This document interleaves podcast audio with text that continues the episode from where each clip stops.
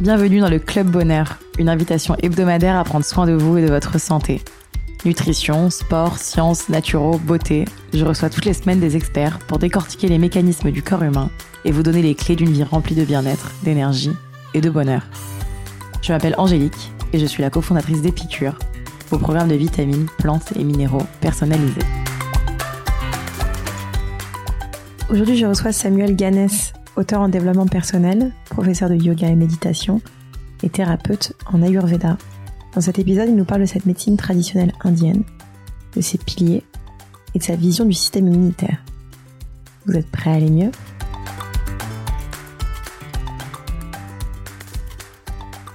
Salut Samuel. Bonjour. Merci beaucoup d'être avec nous aujourd'hui euh, pour cet épisode du Club Bonheur. Bah, merci de m'inviter. Pour te présenter en quelques phrases assez longues, parce que tu, es quand même, tu as quand même un sacré parcours. Tu es acteur, auteur en développement personnel, professeur de yoga et méditation, mais aussi thérapeute en Ayurveda. Ouais. C'est d'abord à l'adolescence que ton admiration pour l'hindouisme et la culture indienne te pousse à t'orienter vers le domaine du bien-être. Uh-huh. Au fil des années, tu as des études de théâtre, tu te formes pour enseigner le yoga.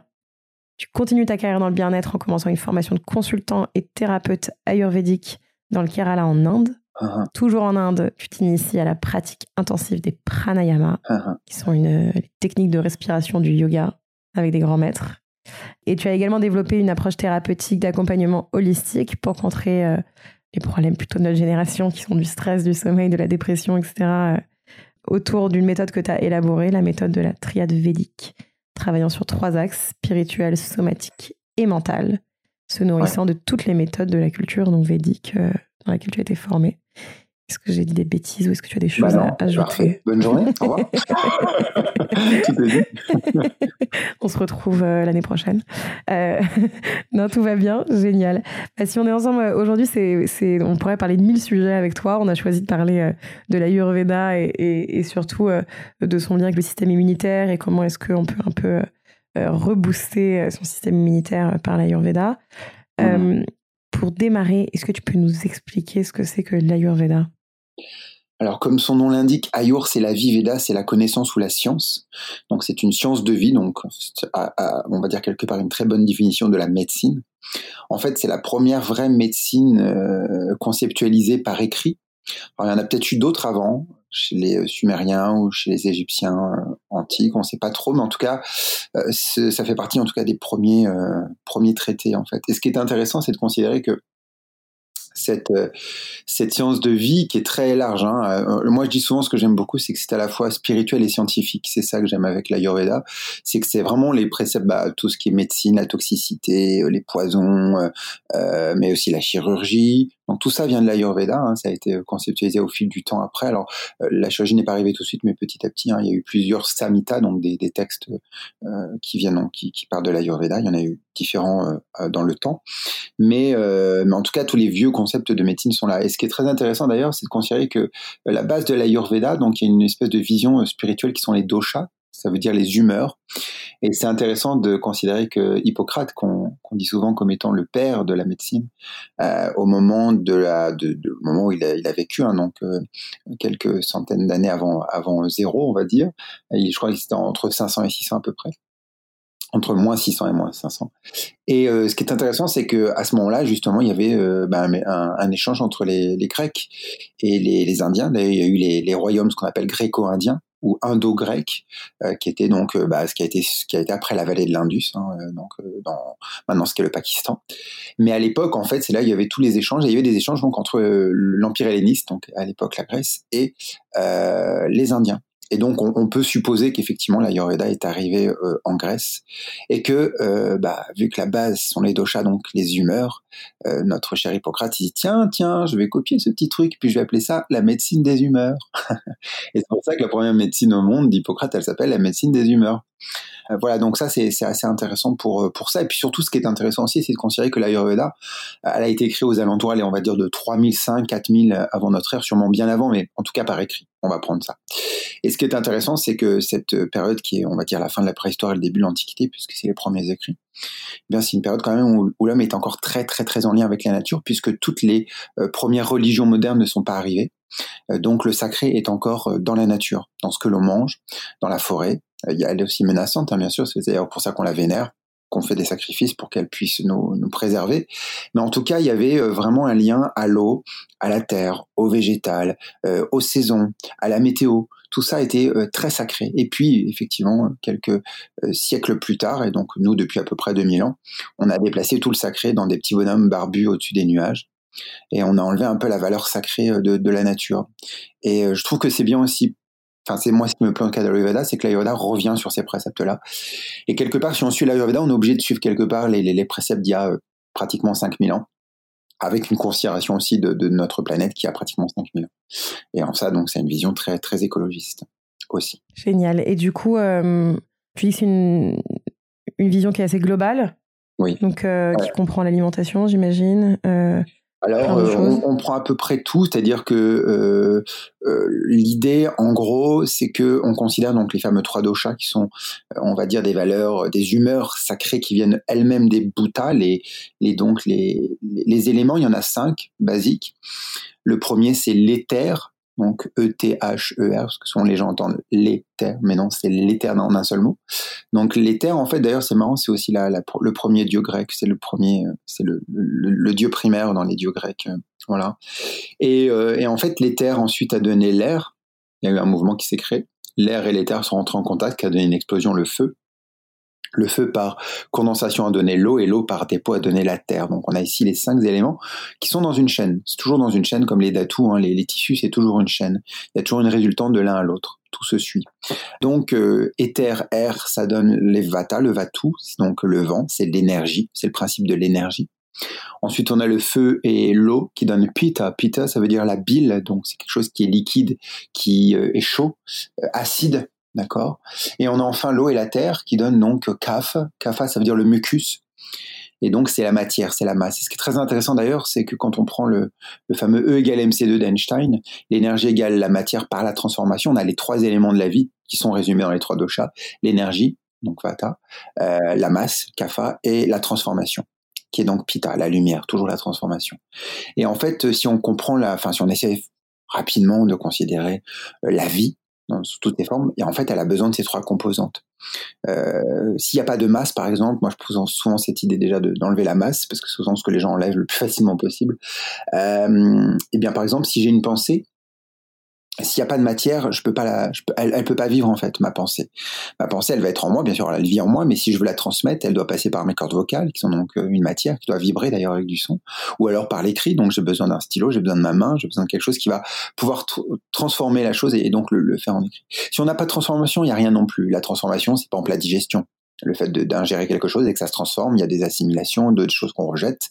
Donc tout est toujours en train de se transformer. Même euh, les cellules qu'on avait euh, à l'âge de 8 ans sont plus du tout les mêmes cellules qu'on a euh, à 30 ou 40 ans. Donc même si on est toujours la même personne, on est toujours en train de se transformer. Et puis enfin, bon, ça les gens comprennent un peu plus facilement l'énergie. S'il n'y a pas d'énergie, s'il n'y a pas de, de voilà de, de, de, mouvement, de geste, il y a au bout d'un moment c'est la mort on le voit bien avec les battements du cœur, avec la, les battements de la respiration de ça. Donc, c'est, c'est intéressant de considérer que les trois doshas, c'est pas juste vata, pitta, kapha, parce que les gens s'envoient ça, et puis bon, ça, c'est toujours un petit peu exotique, c'est des mots en sanskrit, donc les gens, euh, il y a toujours une distance avec eux. Mais si d'un seul coup, on reconsidère vraiment le fond de la chose, en laissant le, le côté euh, étymologique de côté, eh bien, c'est vraiment intéressant parce que c'est, c'est, c'est le fond des choses. Voilà. Génial. Et du coup, pour revenir sur ces doshas, oui. Euh, il y en a trois. Oui, il y en a trois. Donc j'imagine que euh, ils ont une influence sur notre système immunitaire si on revient à ce sujet-là. Euh, ouais. Déjà, alors, quelle est la, quelle, effectivement, quelle est la vision d'Ayurveda sur le système immunitaire? J'imagine euh, que c'est très alors, global. En fait, on, tout le monde a les trois doshas. En fait, les, ces trois doshas, ces trois humeurs, elles sont, euh, elles, elles sont dans toutes les cellules vivantes. Donc que ce soit un brin d'herbe, un chat, euh, un éléphant, un être humain, n'importe quel être qui est vivant a les fameux trois doshas en lui souvent on appelle ça aussi les énergies doshiques, même si c'est pas vraiment des énergies, parce que il y en a un, c'est vraiment, enfin, on entend, voilà, mais c'est des humeurs, on va dire, mais voilà, on, dit souvent humeur, c'est, mieux. Et en fait, elles se, on, on, les a tous dans nos, dans nos cellules, donc on est tous Vata, Pitta, Kapha, mais à des, euh, à des dosages qui sont différents. Et ces dosages, en fait, se décident au moment où la cellule se fait. C'est-à-dire qu'en fait, le moment où on est conçu, donc c'est pas le moment où on est, mais vraiment le moment où on est conçu, c'est-à-dire que le moment où il y a le rapport sexuel entre nos parents, c'est ça qui est le plus important, puisque c'est à ce moment-là que nos cellules vont, du coup, se créer, se multiplier, avec le même schéma, voilà, qui est le même, le même pourcentage. Alors, Je reviens là-dessus parce qu'en fait, si on revient sur le système immunitaire, euh, c'est CAFA. Le système immunitaire, c'est tout ce qui est la matière, c'est la base, c'est le, soutien. Donc c'est euh, CAFA. Et c'est d'ailleurs pour ça, enfin, bon, après, j'en parlerai peut-être un peu plus si on a le temps, mais il y a des lectures après qui sont toujours très intéressantes par rapport à tout ça. Euh, donc le, voilà, le système immunitaire est maintenu par CAFA en tout cas. Voilà, et donc ce qui est intéressant, voilà, de comprendre, c'est ça que je voulais dire, j'allais perdre le fil du, thème que je voulais dire, c'est qu'en fait, euh, vous avez donc un, ce qu'on appelle une constitution, le prakriti, donc vous avez un dosage en fait de dosha qui vous est donné à votre naissance. Alors soit bien sûr il faut y rester dessus parce que c'est comme votre nature et c'est ce qui ira de mieux, mais il faut essayer tout doucement de la contrer en l'équilibrant, de façon à avoir un fameux 33-33% sur les trois. Euh, mais en tout cas, l'idée, c'est que la personne qui est, par exemple, très vata va, essayer, va éviter de faire des choses qui vont accentuer le vata, ou de manger, donc, euh, ou de faire des choses, ou d'être dans un climat qui accentue le vata. Pareil pour le pitta et pareil pour le kapha. Euh, voilà, donc ça c'est pour la conservation de la vie de tous les jours. Qu'est-ce qu'il faut faire pour maintenir? Après, il serait un petit peu, euh, comment dire, idiot de dire ah bah dans ce cas il faut absolument être méga cafa pour euh, avoir un système immunitaire très fort. C'est un peu vrai et un peu faux en même temps. Ce qui est intéressant également avec les doshas, c'est que dans la Ayurveda, toutes les pathologies, toutes les pathologies sont considérées selon qu'elles soient vata, pitta ou kapha. Pour donner un exemple, donc rapidement le vata, je l'ai dit, c'est l'air et l'éther, donc c'est euh, l'énergie. C'est froid et sec, d'accord? le pitta, c'est chaud et humide puisque ce l'eau est surtout le feu. Et le kapha, lui, est froid et humide, d'accord? Euh, Et à partir de là, par exemple, euh, je vais prendre par exemple le Covid. Le Covid, c'est intéressant. C'est une maladie qui va toucher en fait les, bronches, le système respiratoire. Donc c'est une maladie qu'on appelle euh, kapha puisqu'en fait elle va sur les bronches. Donc tout ce qui est problème en fait euh, au niveau respiratoire, gorge, zone ORL, c'est les maladies de CAFA, donc les maladies du mucus. Là où il y aura trop de mucus, choses qui vont de l'asthme, euh, la mucoviscidose, enfin, toutes ces maladies là sont des maladies euh, d'obstruction en fait par le mucus, donc qui sont vraiment des maladies CAFA. Euh, les maladies, par exemple, VATA, vont être elles des maladies plutôt dues à la sécheresse, donc ça peut être des formes d'angine, euh, mais ça peut être aussi euh, euh, l'arthrite, donc tout ce qui est problème au niveau des, des, jointures. Et puis également toute la dégénérescence au niveau du système nerveux, puisque euh, Vata est très présent dans le système nerveux, le système intestinal. C'est d'ailleurs pour ça que les, les Vata sont souvent des gens qui sont très minces, très émaciés, très nerveux, ce qu'on appelle des hyperactifs, très insomniaques, avec des gros problèmes sur le système digestif, hein, surtout euh, intestinal. Et puis les pita, les maladies pita, c'est tout ce qui est les maladies infectieuses, puisque ces gens sont très chauds, donc tout ce qui est bactéries, tout ce qui est euh, virus. Alors c'est là où c'est pour ça qu'il faut faire une bonne lecture, parce que par exemple le Covid est un virus. On bah, c'est une maladie pita, non, parce qu'en fait elle attaque le système immunitaire. Donc euh, voilà, c'est pareil, une inflammation des fois elle peut être donc de la, due à la sécheresse comme Vata, mais elle peut être aussi due vraiment bah, à la chaleur, à la, à la fermentation comme ce qui est le cas de Pita. Donc parfois il faut faire attention parce que c'est plus subtil que ça en a l'air euh, par rapport à l'identification des choses. Euh, voilà. Et donc euh, ce qu'il faut faire pour un bon système immunitaire, bah c'est déjà faire attention donc du coup à, son corps, et à sa masse. Hein. donc je dis pas qu'il faut être, il faut avoir un bon, mais par exemple quelqu'un qui va avoir un système immunitaire qui va, on le voit beaucoup avec les gens qui sont dehors. J'entends les gens qui n'ont pas de domicile fixe. Ce sont des gens qui ont des problèmes sur le système immunitaire parce qu'ils mangent pas assez. Ils mangent pas à leur faim. Et en plus, souvent, en période d'hiver, ils sont pénétrés par euh, les énergies propres à l'hiver, qui sont des, énergies froides et humides. Donc ça va aller attaquer encore plus à l'intérieur. Voilà, et c'est pour ça que c'est intéressant, parce que vous comprenez, il y a déjà des lectures qui sont euh, tout à fait logiques. Hein. Euh, je dis l'hiver parce que l'hiver, par exemple, est la saison de, de CAFA. Et c'est la saison où on va avoir des rhumes qui sont aussi des maladies CAFA. Mais vous voyez, par exemple, une personne qui est Vata Opita peut avoir une maladie euh, CAFA. Euh, donc c'est pour ça qu'il faut jamais mettre les choses dans des cases et c'est ce que je dis souvent aux gens, que ce soit pour l'ayurveda, que ce soit pour le yoga, pour toutes les, les, les, les, sciences de vie en fait de, cette époque et surtout de l'Asie. C'est qu'il faut toujours aborder les choses avec euh, une mentalité ronde et pas une mentalité, une mentalité carrée. Voilà. Euh, parce que les gens en fait ont tendance toujours à toujours vouloir mettre les choses dans des cases avec l'ayurveda. Et euh, c'est pas si simple, c'est beaucoup plus subtil parfois. Donc c'est ça aussi, faut faire euh, parfois attention. Ok, c'est hyper clair. Euh, ok, c'est cool alors. c'est complet. Je sais que c'est je sais que c'est dur à expliquer l'Ayurveda et, et moi-même j'aime beaucoup et, et je m'y intéresse vachement, mais mais c'est tellement vaste. Euh, qu'effectivement, euh, euh, c'est pas facile toujours à expliquer. Et c'est vrai que on a un peu fait des raccourcis, je pense, sur les doshas, où on se dit, moi, je suis euh, Vata. ce, qui est, intéressant dans l'Ayurveda, c'est que surtout, c'est une, moi, c'est ce que j'aime, c'est que c'est une science qui dit personne ne va contre sa nature. Jamais. Il faut au contraire écouter sa nature. Alors c'est très anti-humain quelque part parce que l'homme humain, qu'est-ce qu'il aime? Quand il a les cheveux raides, il veut les cheveux bouclés. Quand il a les cheveux bouclés, il veut les cheveux, il veut les cheveux raides. Euh, quand il est clair de peau, il va être bronzé. Quand il est euh, foncé de peau, il va être clair. Enfin voilà, on en est là. Hein. C'est quand même ça aussi le monde dans lequel on vit aujourd'hui, c'est qu'on veut toujours aller à l'encontre de ce qu'on est, toujours constamment. Euh, alors c'est intéressant parce que quelque part c'est aussi ça pour combattre par exemple une personne qui est très vata, qui est très sec, très mince, on va justement lui donner des choses qui sont euh, bah, la chaleur, manger, donc des choses qui vont être à l'encontre de ce qu'elle est aussi euh, par nature. Euh, mais en même temps, quelque part, c'est ce qu'elle a envie aussi. Alors ça aussi, après, c'est le vrai problème dans l'Ayurveda. C'est ce qui nous attire et ce qui est bon pour nous. Des fois, ça peut l'être et des fois, pas du tout. Mais en règle générale, par exemple, les Vata, les gens qui sont très nerveux ont une, vont être beaucoup moins nerveux s'ils sont dans un environnement qui est chaud et humide, ce qui est le contraire du sec et froid qu'est Vata. Euh, pareil, les qui sont souvent euh, des gens plutôt en, surpoids ou alors qui ont des, des, des masses assez importantes. Hein. C'est pas forcément des gens qui sont, euh, on va dire, avec des, des, des, tissus lipidiques forts. Ça peut être des gens qui sont très musclés aussi ou des, des ossatures très fortes, très grands. Et euh, ces gens-là qui dorment beaucoup, voilà, eux aussi vont avoir une envie d'être dans la chaleur, mais plutôt une chaleur sèche par contre, parce que l'humidité va provoquer beaucoup plus de mucus. Et donc à l'inverse, on retrouve les petits pitas au milieu, qui sont souvent des gens euh, dans la, qui ont des formes de corps euh, entre deux, on va dire, ce sont les yo-yo en fait, qui vont prendre, perdre facilement. Et euh, eux, au contraire, ils, ils, supportent très mal la chaleur, souvent des, des hyperacides, des gens qui vont avoir très vite chaud, qui vont s'énerver très vite, qui vont avoir aussi une tendance à l'émotion très forte. Moi, je dis souvent le, le français est très pita quand on voit les réseaux sociaux, les gens qui veulent toujours avoir raison, ils sont toujours en train de dire non, c'est pas vrai, non, c'est ça, non, voilà, ça c'est très pita. Voilà, c'est vraiment les pita qui sont toujours euh, dans la recherche du conflit, la recherche d'avoir raison, parce que c'est des leaders aussi. Donc il y a aussi cette nature-là. Voilà, donc ce qui est intéressant, c'est que euh, chaque nature est différente. Et donc pour chaque personne, il va falloir répondre avec des remèdes qui sont différents. Mais malgré ça, on a quand même ce qu'on appelle une forme de routine de vie qui doit, qui doit être à peu près la même pour tout le monde. Et donc, c'est peut-être là-dessus qu'on peut, qu'on peut se pencher du coup. Euh, Génial, mais justement. J'allais te poser la question quelle est cette routine, mais je pense que tu es parfaitement parti. Voilà, c'est Et en plus, là où elle est intéressante, c'est que cette fameuse routine, elle peut, euh, elle, a vraiment un lien avec le système immunitaire. Euh, moi, souvent, ce que j'appelle les, les, rituels, alors c'est ce qu'on appelle les din sharia. Hein, donc, din, c'est journée. Et charia, ça veut dire la conduite. Hein, c'est le même terme qui a été repris euh, euh par, euh, par l'arabe via les Perses.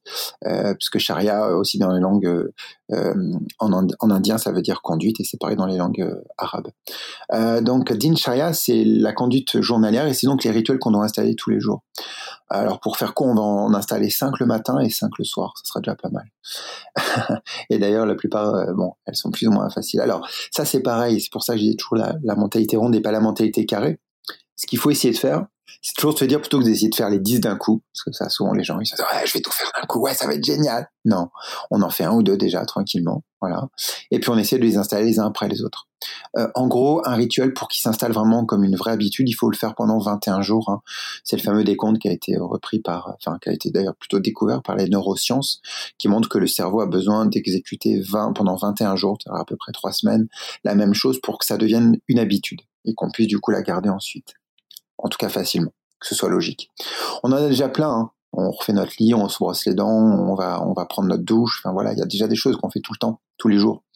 Donc c'est pas insurmontable de faire des choses tous les jours. Il faut juste les mettre tranquillement dans notre vie et surtout leur donner du sens. La première donc, c'est de se lever tôt. Et par entendre se lever tôt, c'est-à-dire se lever normalement avec le soleil, voire légèrement avant. Alors quand on est des puristes, on fait ce qu'on appelle le lever dans le Brahma Murta. Les Murta, en fait, c'est, euh, ça veut dire heure, c'est comme les heures, en fait. Il y en a euh, euh, 30 dans, euh, dans une journée, et c'est des temps de 48 minutes. Donc 48 minutes fois 30, ça fait exactement 24 heures. Et le Brahma Murta, alors ça change un petit peu parce que c'est en fonction du lever et du coucher du soleil. Et en ça, c'est un peu fluctuant. En Inde, beaucoup moins, parce qu'en Inde, ils ont à peu près qu'une demi-heure, euh, tout cas au Kerala, là où l'Ayurveda est vraiment, euh, est vraiment né, ce qui est moins le cas dans le Nord. Mais voilà, et nous, euh, c'est vrai que moi, je me rappelle quand j'ai été formé, que j'ai dit à mon, médecin qui me formait que bah nous on avait euh, le soleil qui se couchait à 16h30 en plein hiver et puis se couchait à 22h voire 22h30 en plein été. Il m'a dit mais non c'est pas vrai. Je dis bien sûr que si. Il me dit oh là là vous pouvez être que malade avec des choses comme ça. Donc ça montre aussi euh, les limites parfois aussi de l'Ayurveda par rapport à, la conciliation, c'est qu'effectivement l'Ayurveda est aussi un, peu en lien avec le climat et la façon, euh, on va dire, où on peut vivre au Kerala par exemple ou en Inde en règle générale. Et c'est vrai que les pays tempérés, donc un peu plus au nord comme nous, euh, on a des, fluctuations euh, horaires qui sont très différentes par rapport au lever et au coucher du soleil. Mais bon, on peut vivre quand même avec. Et donc, l'idée, en tout cas, c'est de se lever avant le lever du soleil. je sais que l'été, c'est plus difficile. Donc, ce moment-là, les gens retiennent plutôt avec le soleil. L'hiver, ça va, c'est un peu plus facile. déjà, bon, on a, on a changé d'heure, donc c'est revenu un petit peu en arrière, mais c'est quand même assez facile. Pourquoi? Parce qu'en fait, Vata, Pitta et Kapha se retrouvent dans le temps également. Alors, ils sont dans les saisons. Hein. Je, vous ai dit tout à l'heure que l'hiver était Kapha. Ça se comprend assez, hein, c'est humide et froid.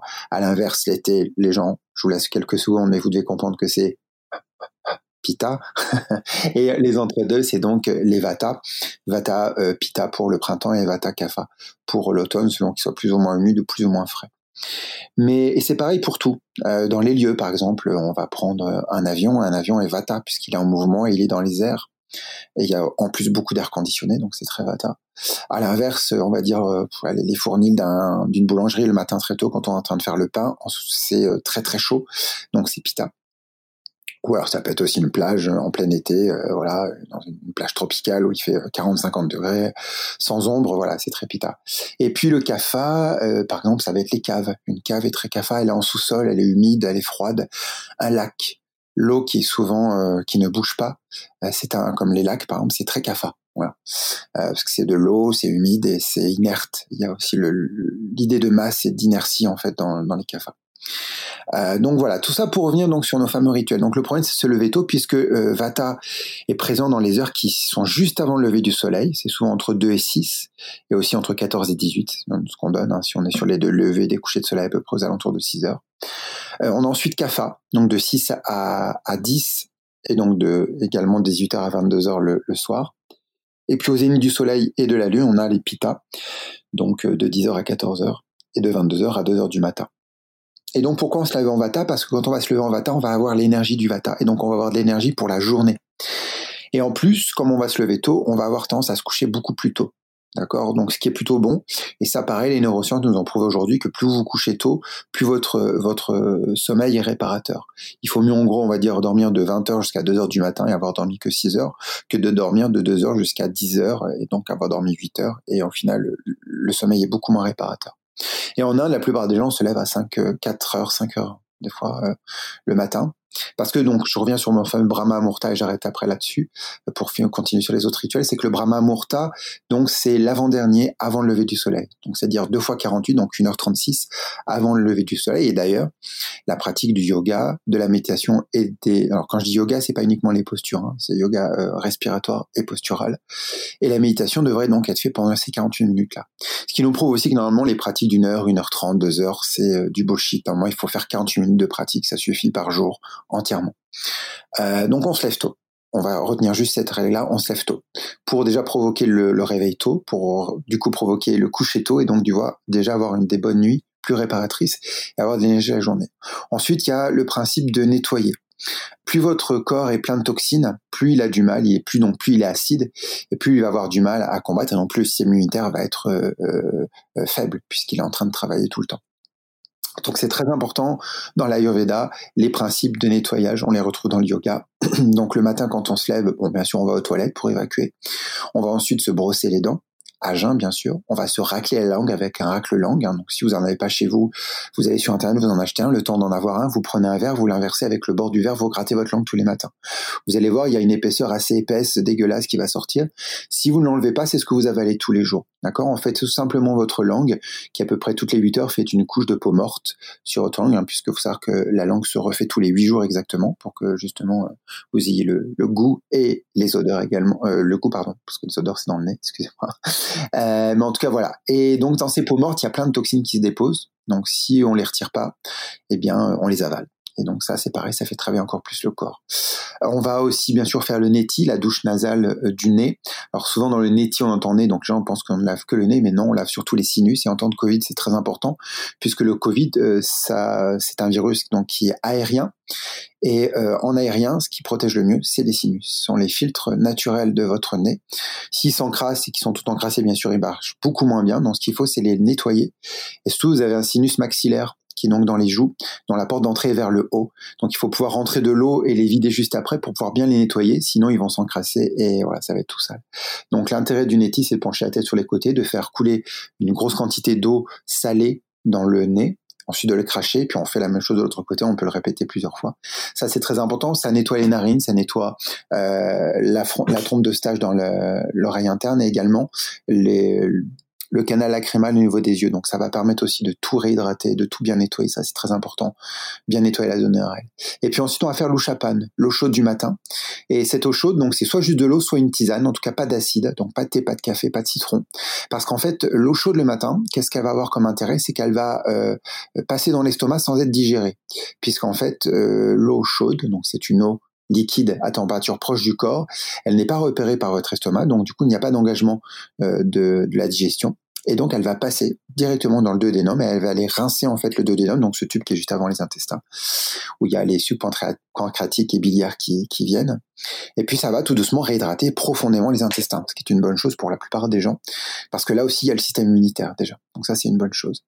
Ensuite, ce que je conseillerais aux gens, c'est de faire des respirations avant même des postures, c'est les respirations qui sont plus importantes, parce que vous avez les fameux émonctoires, donc les fameux cinq organes qui vous permettent d'enlever les toxines, qui sont donc euh, vos poumons en premier, puis ensuite votre foie, vos reins, vos intestins, et vous avez également euh, votre peau avec la sueur.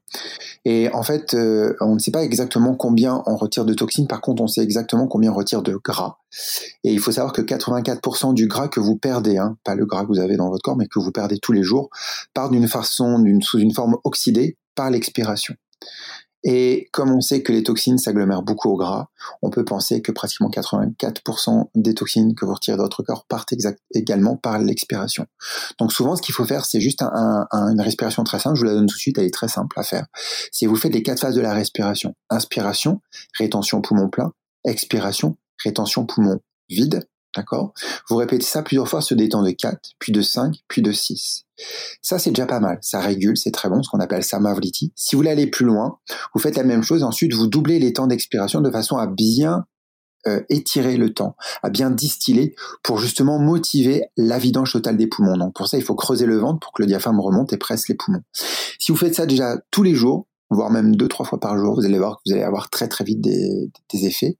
Et puis l'avantage aussi d'étirer l'expire par rapport à l'inspire, c'est que ça va motiver le système euh, euh, parasympathique, donc c'est celui qui est lors de, du relâchement, et ça va vous permettre aussi tout doucement de vous déstresser. Donc c'est très bien de se déstresser pour le système immunitaire parce que du coup ça, ça relâche et c'est cool. Voilà. Euh, voilà, donc ça fait déjà des petites choses comme ça que vous pouvez faire déjà tous les matins. Euh, l'eau chaude du matin, euh, donc c'est très important de pas mettre d'acide dedans, hein. pas de thé, pas de café, pas de citron, parce qu'en fait comme il n'y a pas de digestion, il n'y a pas de transformation, donc vous allez acidifier encore plus vos intestins. Et puis à l'inverse, vous avez les, les, rituels du soir. Donc le premier qui est en fait un rituel qui est plutôt dans la journée, c'est d'éviter tous les excitants. 10 heures avant d'aller se coucher. Donc, euh, bah, on va dire que si vous vous couchez à 22, 23 heures, bah, on va dire qu'à midi, 13 heures, vous arrêtez donc tout ce qui est coca, café, thé, d'accord? Vous les prenez donc en fin de matinée, c'est très bien pour tenir la journée, mais après, il faut arrêter. Et vous pouvez repasser après la tisane tout au long de la journée. Euh, pareil, on évite la tisane le soir d'accord Puisque le deuxième rituel du soir, c'est de manger trois heures, enfin d'arrêter d'ingérer trois heures avant d'aller se coucher, pour que tout simplement, euh, bah, quand vous allez vous coucher, au moment où vous allez commencer à tomber dans le sommeil profond, c'est-à-dire à peu près une heure et demie après, vous ayez pratiquement fini de digérer, et de façon à ce que votre métabolisme puisse totalement justement euh, s'occuper de la régénérescence de votre corps, la régénération, pardon, parce que régénérescence c'est une c'est une traduction anglaise, mais c'est pas français. et, euh, et voilà, et ça c'est un, très important. Ensuite, on arrête également de travailler deux heures avant. Donc on arrête de, de, voilà de soit répondre aux mails, de machin, d'aller sur les réseaux sociaux, tout ça, tout ce qui peut occuper la tête de façon euh, à réfléchir ou tout ça ou, faire des contrariétés, il faut arrêter. Voilà, il faut se mettre dans des un petit un petit cocon. On va regarder sa série sur Netflix, on va on va lire son bouquin, on va se regarder un bon film. Voilà, un truc sympa, agréable pour déjà se préparer à, à s'endormir. Et puis une heure avant, on réduit toutes les lumières au maximum d'accord, pour que la mélatonine puisse tranquillement se, sécréter au niveau de voilà, au niveau de l'épiphyse et, de l'hypophyse. Voilà. ce qui est très intéressant, c'est que tous ces préceptes anciens euh, sont là depuis très longtemps dans l'Ayurveda. Alors maintenant, on les explique encore mieux parce que bah, avec la science moderne, on a pu justement voir le système endocrinien, tout ça, donc c'est très intéressant. Mais euh, voilà. Euh, l'autre chose pour le système immunitaire après que vous pouvez faire, c'est euh, des, euh, des postures de yoga qui vont surtout axer sur les compressions, parce que les compressions vont souvent se faire sur les flux en fait endocriniens, donc sur les glandes endocrines, qui correspondent aux chakras. Hein. Je vous rappelle également que les chakras c'est une lecture ésotérique, mais vous avez à chaque endroit des chakras les glandes endocrines, donc les glandes sexuelles en bas, puis le pancréas, les surrénales, le thymus au niveau de la poitrine, qui est un très grand très grand rôle dans le système immunitaire puisqu'il fait des lymphocytes T, thymus, lymphocytes T, la gorge, thyroïde, parathyroïde et enfin le front, euh, l'épiphyse et l'hypophyse. Donc voilà, toutes ces glandes, c'est bien des fois de les décompresser. Voilà, c'est aussi pour ça que c'est important de faire des postures de yoga parce que pour l'ensemble des systèmes, ça relance tout, ça met ce qu'on appelle le fameux prana, hein, l'énergie vitale dans, tous les systèmes et ça permet justement de, de les faire. Euh, voilà. La vision de l'Ayurveda, c'est ce qu'on appelle les srotas, c'est-à-dire que tout est canal. Alors bien sûr, vous avez les canaux normaux, hein, vous le comprenez, la respiration c'est un canal, le système digestif c'est un canal, d'accord, les veines, les, artères, tout ça sont des canaux, mais vous avez aussi ce qu'on appelle des canaux non matériaux, euh, c'est-à-dire par exemple la parole est un canal, c'est là ce qui est en train de sortir de ma gorge, ça va jusqu'à vous, vous l'entendez. D'ailleurs, vous avez un autre canal qui rentre dans votre oreille. Voilà, il y a des, la vue est un canal. Voilà, donc tous les sens sont gérés par des canaux euh, qui sont donc euh, immatériels. Et tout est canal. Et en fait, on dit dans la Veda que dès lors qu'un canal est bouché ou obstrué ou voire carrément coupé, eh bien, euh, c'est le début d'une pathologie possible, ou en tout cas d'un trouble qui peut s'installer. Donc, il faut, il faut absolument essayer de, déboucher, voilà, ou de, recoller ou de réouvrir le canal au maximum. Voilà. Donc c'est en ça que c'est important aussi de comprendre que mettre du mouvement, c'est aussi très bon pour le système immunitaire parce que vous allez créer en fait bah, la possibilité d'enlever d'enlever l'obstruation. Et je vous rappelle que ça reste toujours une vision aussi de CAFA, puisque CAFA, c'est le mucus, donc c'est ce qui va obstruer aussi les, les voies, par exemple les voies respiratoires ou d'autres choses. Voilà, donc vous avez en gros cinq rituels le matin, cinq rituels le soir. Euh, buvez beaucoup d'eau chaude tout le temps parce que ça va réhydrater les, les intestins et c'est très important aussi. Ça euh, permet aussi de relâcher le système nerveux. Et c'est très important de relâcher le système nerveux parce que ça permet tranquillement de, relaxer aussi le mental. Et euh, ça va avec aussi pour le système immunitaire. Hein. Si on est toujours en train d'être stressé, de, de on sait aujourd'hui que les émotions euh, négatives ont vraiment une influence sur le système immunitaire.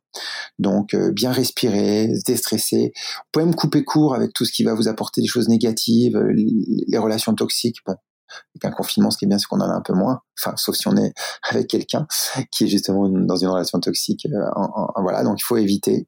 Il faut essayer de, voilà, de, ou alors d'en parler. Enfin voilà, en tout cas de réparer les choses. Euh, et puis bien sûr, euh, arrêter les réseaux sociaux. Euh, n'hésitez pas à désabonner les gens. Si vous voulez pas vous couper d'eux, au moins les désabonner pour pas avoir leurs posts toujours négatifs, genre. Ça, c'est une chose qui, enfin, moi, c'est toujours ce qui m'interpelle quand les gens me disent ah mais les réseaux sociaux c'est dégoûtant, la télé c'est dégoûtant. Mais en fait non. En fait tout ça c'est juste magnifique c'est vous qui êtes dégoûtant si vous faites pas les bons choix. C'est bien sûr si vous allez voir euh, des, trucs de télé-réalité où gens se dessus plutôt que de regarder des, des belles, euh, des belles, euh, des beaux reportages sur les pays lointains, sur France 5 ou sur Arte, vous avez fait un choix. C'est pareil avec les réseaux sociaux en fait. C'est à vous de choisir. Vous êtes vraiment maître, voilà, vous êtes toujours maître de votre santé de toute façon. Donc c'est ça qui est intéressant, c'est de reconsidérer les choses et dire ok, allez hop, je reste positif maintenant et voilà et être positif, respirer, se relaxer, Bien manger, bien sûr aussi, c'est important. Euh, moi, j'ai donc conçu une, une, une, méthode et je peux vous la livrer parce qu'elle est très simple à comprendre et si vous la travaillez, vous allez voir que vous allez beaucoup euh, évoluer aussi là-dedans. C'est ce que j'appelle la triade védique. En fait, c'est les trois axes spiro, soma, psycho. Le spiro, c'est tout ce qui est spirituel. Donc, c'est tout ce qui va être respiratoire, parce que dans respiration, vous avez spiro, inspiro, expiro, d'accord Vous avez également les rituels journaliers. C'est très important d'avoir des rituels pour se mettre euh, des repères dans la vie, et euh, surtout le vata, parce qu'il a, besoin de repères. Mais en règle générale, tout le monde a besoin de repères. Ça fait du bien, ça repose. Et puis vous avez également après l'Ijaria, qui est une autre considération, qui est la considération du sacré. Mais aussi, vous pouvez de temps en temps vous demander qu'est-ce qui est sacré dans ma vie? Voilà, qu'est-ce que j'ai envie de d'honorer? Voilà, ça c'est important. Ensuite, dans l'ensoma, vous avez bien sûr l'alimentation. Donc, euh, gérez bien votre alimentation, évitez tout ce qui est transformé, allez plus sur les fruits et les légumes. Faites-vous plaisir également, c'est important de temps en temps, bien sûr. Donc, ça peut aussi passer de temps en temps par un petit truc un peu transformé. Hein, mais voilà, en gros, la vraie alimentation le plus possible, c'est qu'il faut qu'elle soit la plus saine possible. Voilà, préparez avec des repas euh, réguliers. Euh, voilà, et là pareil avec euh, vous honorez ce que vous mangez. Hein. mangez pas vite fait sans regarder ce que vous mangez, vous prenez le temps.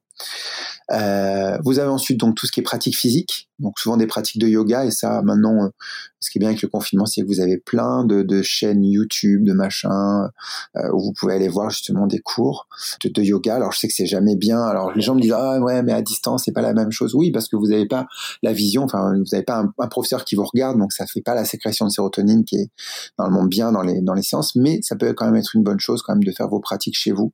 Euh, voilà donc c'est quand même une, ça peut être même une bonne chose. Euh, et puis également Vish, Vishrama donc c'est toutes les méthodes de relaxation. N'hésitez pas à vous relaxer un peu chez vous. Euh, voilà, ça peut passer des fois par des bonnes odeurs, une bougie parfumée, mais c'est pas très bon parce que ça, ça fait des TVOC, donc des, euh, des, résiduels organiques dans l'air, mais c'est pas grave. Si l'odeur vous fait du bien, de temps en temps, faites-le. Euh, un bon bain chaud, une bonne douche chaude, quelque chose qui vous réchauffe, qui vous relâche, ça fait du bien. Euh, ça peut être des fois un massage, un automassage. Enfin voilà, il y a, plein de choses pour se faire plaisir. Donc euh, voilà. Essayez toujours, en tout cas, quand vous voulez vous faire plaisir, de le faire le plus possible sans trop ingérer de choses, parce que euh, Lustig parle très bien de ça. C'est un addicto endocrinologue et qui dit en fait que le plaisir en fait qui passe par l'ingestion, c'est un plaisir euh, basique qui va souvent une forme euh, de euh, d'addiction et donc une forme de souffrance ensuite. Par contre, euh, le plaisir social, alors en, en, temps de, en, en, temps de confinement, c'est un peu plus difficile, mais on peut quand même l'avoir. Vous pouvez très bien vous faire un cam to cam avec quelqu'un et faire une, une partie d'échecs, par exemple. Voilà, il y, a, plein de choses à faire. Hein. Tout est à, réinventer honnêtement. Donc, euh, il faut rester positif et dire ok, on, peut refaire des choses. On est vivant, on n'est pas dans des pays où il n'y a pas internet, où il y a rien. Enfin voilà, il y a aussi ça. Il faut aussi reconsidérer son, état et se dire qu'on n'est pas les plus à plaindre dans le monde. Et, euh, et, donc voilà, on peut faire plein de choses. Et dès lors qu'en fait le plaisir va passer par des formes de, vie sociale, donc ça peut être des dîners, ça peut être des machins. Même pour vous, hein, votre pratique personnelle, on sait que ça crée de la sérotonine. Ça va permettre donc de, sécréter beaucoup plus de sérotonine, donc ça va être une très bonne chose. Euh, la chose aussi que vous pouvez faire par rapport au système respiratoire, j'en profite, je le mets là-dedans aussi parce que je le fais tous les matins, il faut le faire. C'est que vous faites des rétentions poumons vides et vous creusez votre ventre, ce qu'on appelle prachardana. Alors quand on fait la vague, ça s'appelle naoli, d'accord? En Amérique du Sud, on appelle ça le vacuum. L'idée en fait, c'est tout simplement d'expirer au maximum. Une fois que vous avez bien expiré, vous ne réinspirez pas et vous creusez votre ventre comme si en fait vous rentreriez à l'intérieur. Ça va en fait masser vos intestins, mais il faut savoir que la sérotonine, donc l'hormone qui régule vos humeurs, elle est sécrétée à 95% dans vos euh, intestins. Donc si vous les massez bien comme ça tous les matins, ça va vous faire du bien. Et puis les rétentions poumons vides, elles, elles montent l'oxygène dans le sang, puisqu'elles montent les globules rouges dans le sang. Donc vous en faites 3 euh, à 5 tous les matins, ça paraît, ça peut être un bon rituel. Voilà, je crois que j'ai à peu près fait le tour hein, des rituels. Et puis je finis donc la troisième phase euh, euh, après donc Spiro et Soma, c'est psycho. Et là, psycho, vous avez euh, trois choses encore à faire. La première, c'est Maniovapala, donc c'est des choses que vous allez faire en fait ce qu'on appelle la bonne santé mentale. Donc ça peut être ce qu'on appelle le sankalpa, des intentions pourquoi pas tous les matins vous donner enfin au moins une fois par semaine et vous la répétez tous les jours une intention positive. Euh, et ça peut être des fois des, des, des, des objectifs. Tiens, il y a un livre que j'ai bien aimé. Est-ce que je n'essaierai pas de relire ce livre pour voir, voilà.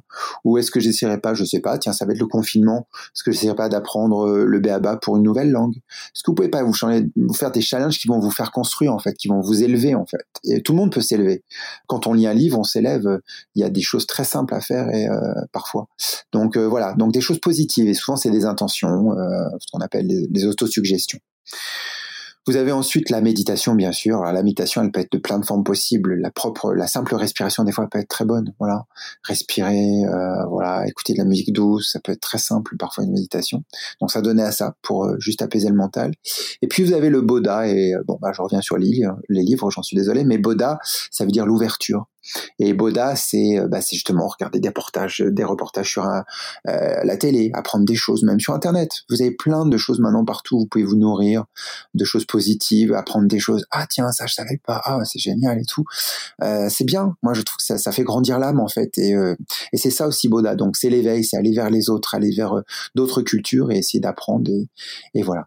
Donc voilà, ça c'est la, la, la triade védique. Donc voilà, c'est juste ces trois parties. Et ça demande juste bah, de voilà d'essayer de se dire ok, je vais travailler sur mes trois axes, donc euh, le spiro, le soma et le psycho.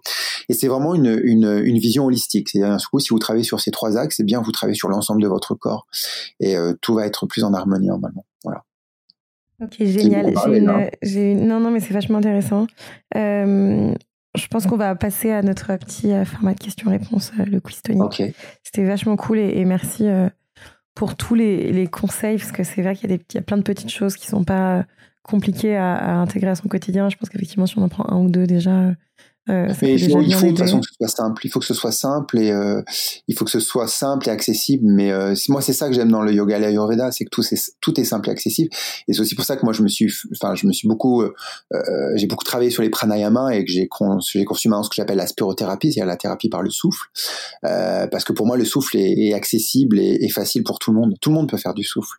La posture, c'est plus difficile. La méditation également. C'est accessible, mais c'est plus difficile parfois. Par contre, la respiration, tout le monde peut en faire et c'est très très très efficace. Plus vous respirez, plus vous travaillez sur euh, votre taux de toxine et d'acidité dans votre corps, et donc plus vous travaillez sur votre état émotionnel. Et euh, voilà. Et ça, tout le monde peut le faire, très simplement. Je suis d'accord, et puis tout le monde ressent vite des résultats. Euh, on va passer donc au quiz Tony. Qu'est-ce que tu es prêt? Euh, Je sais pas, on verra. si tu avais une position de yoga préférée. Ah, oh là là, c'est compliqué ça. Euh...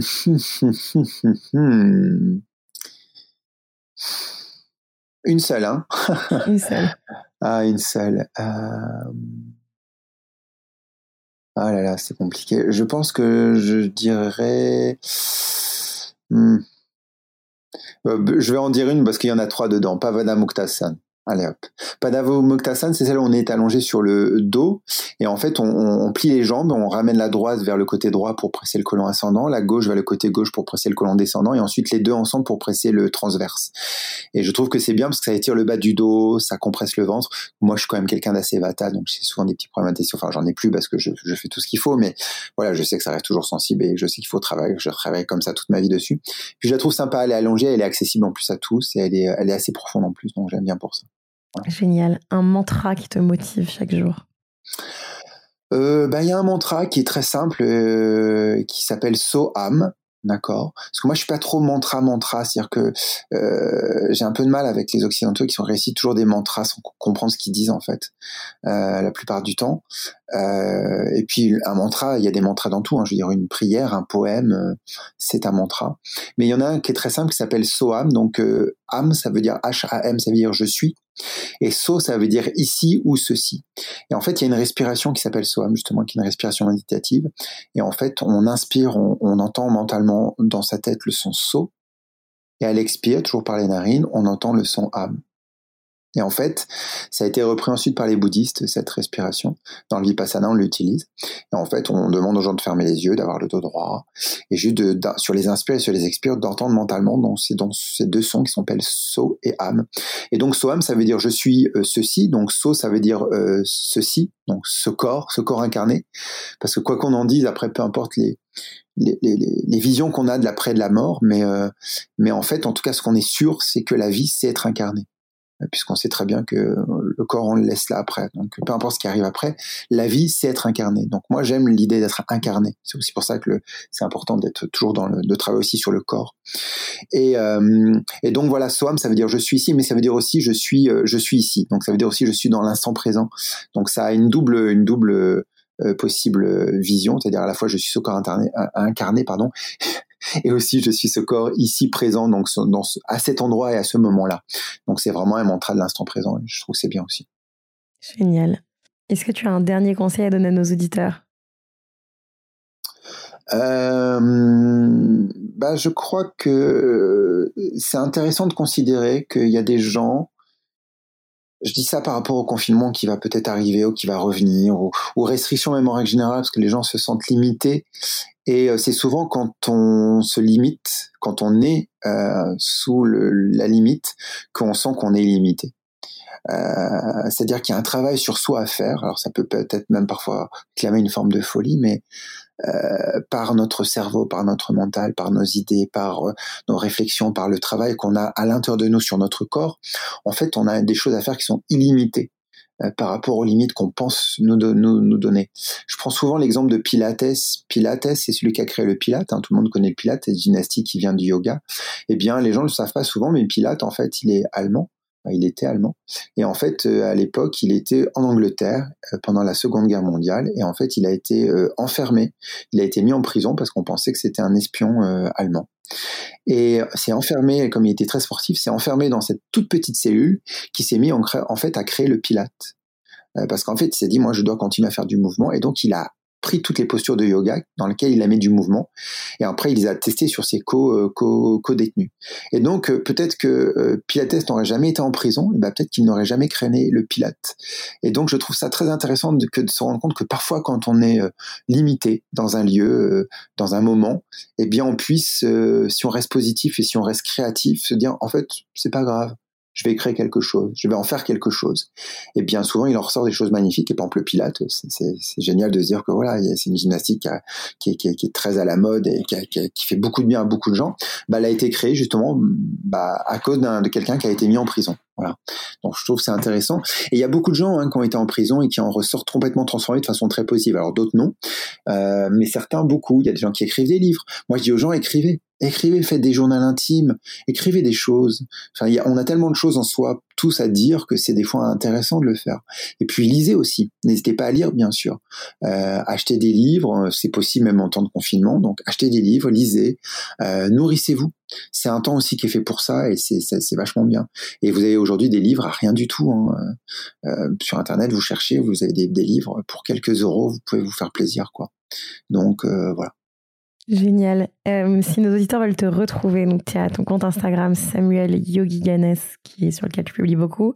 Tu as un livre aux éditions Erol, mon coach Ayurveda. Alors, en fait, euh, j'ai plusieurs livres qui sont sortis chez Erol. J'avais eu ma leçon de méditation il y a six ans. Mon coach Ayurveda, c'est il y a deux ans. Et d'ailleurs, on va le rééditer parce qu'il est pratiquement en fin de parcours. Et puis là, au 1er octobre, il est sorti 50 euh, exercices de yoga euh, et d'ailleurs, en janvier, il sortira aussi 50 exercices d'Ayurveda. C'est une collection chez Erol qui est très bien, qui s'appelle 50 exercices, qui sont des formes de livres sous cahier où on peut justement marcher, euh, marquer des trucs dedans, donc c'est très interactif. Et là, vous avez 50 exercices de yoga chez Erol aussi qui est sorti. Donc ouais, voilà. Super. J'ai vu que tu donnais aussi des cours en ce moment sur euh, Neoness Live. Oui, Neoness Live. Alors, ça s'écrit donc Neoness, N-E-E-O-N-S. Bon, vous connaissez Neoness normalement. live.com. Euh, ce qui est très intéressant, c'est jusqu'au 10 novembre, les 15 premiers jours sont toujours gratuits, sans CB, sans, sans carte bleue. Donc, c'est-à-dire, vous pouvez totalement y aller. Vous êtes sans engagement. Et en fait, moi, j'ai quatre cours chez eux. Donc, euh, j'ai deux cours de spirothérapie, donc euh, la thérapie par le souffle, les lundis et les jeudis à 7h15. J'ai un cours de, j'ai un cours pardon de yoga doux le mardi à 17h30 et le jeudi à 17h. C'est un yoga intense. Et il faut savoir que vous avez accès à tous les replays. Donc, même si vous prenez les 15 jours gratuits, par exemple, vous avez déjà accès aux 3 mois de replay puisque Neoness Live existe depuis le 15 juillet. Voilà. donc euh, vous aurez les cours en live et vous donc l'avantage des cours en live c'est qu'il y a des afters juste après chaque cours. Donc vous pouvez poser plein de questions directement en live aux personnes qui, qui interviennent donc c'est très bien. Et, euh, et, voilà sinon vous avez les replays si vous n'êtes pas euh, possible si c'est pas possible pour vous de connecter aux heures voilà. J'ai aussi ma chaîne YouTube voilà sur laquelle j'ai plein de vidéos parce que bah, pendant le premier confinement j'ai fait plein plein de vidéos. Donc vous avez je les ai toutes laissées en ligne. Donc vous avez plein de cours si vous le voulez. Vous avez des ateliers, vous avez des séances de respiration. Enfin voilà vous avez plein de choses voilà et sur YouTube, c'est gratuit. Et ma, ma, vous cherchez sur Ganes Samuel euh, sur YouTube ou Samuel Ganes, vous allez trouver dans le nom de ma chaîne assez facilement. Génial. Et bah merci infiniment pour euh, tout bah, ton temps, ta générosité et tous ces conseils. À bientôt. Bah merci et prenez soin de vous et prenez soin des autres. à bientôt. Si vous sortez reboosté, remotivé, réénergisé par cette conversation, n'oubliez pas de partager l'épisode mais surtout nous laisser 5 étoiles et un commentaire sur l'application Apple Podcast. Pour plus de contenu sur le bien-être et un récap de l'épisode, rendez-vous sur epicure.com. Et si vous avez des questions à poser à nos invités, on se retrouve sur notre compte Instagram, épicure. À la semaine prochaine!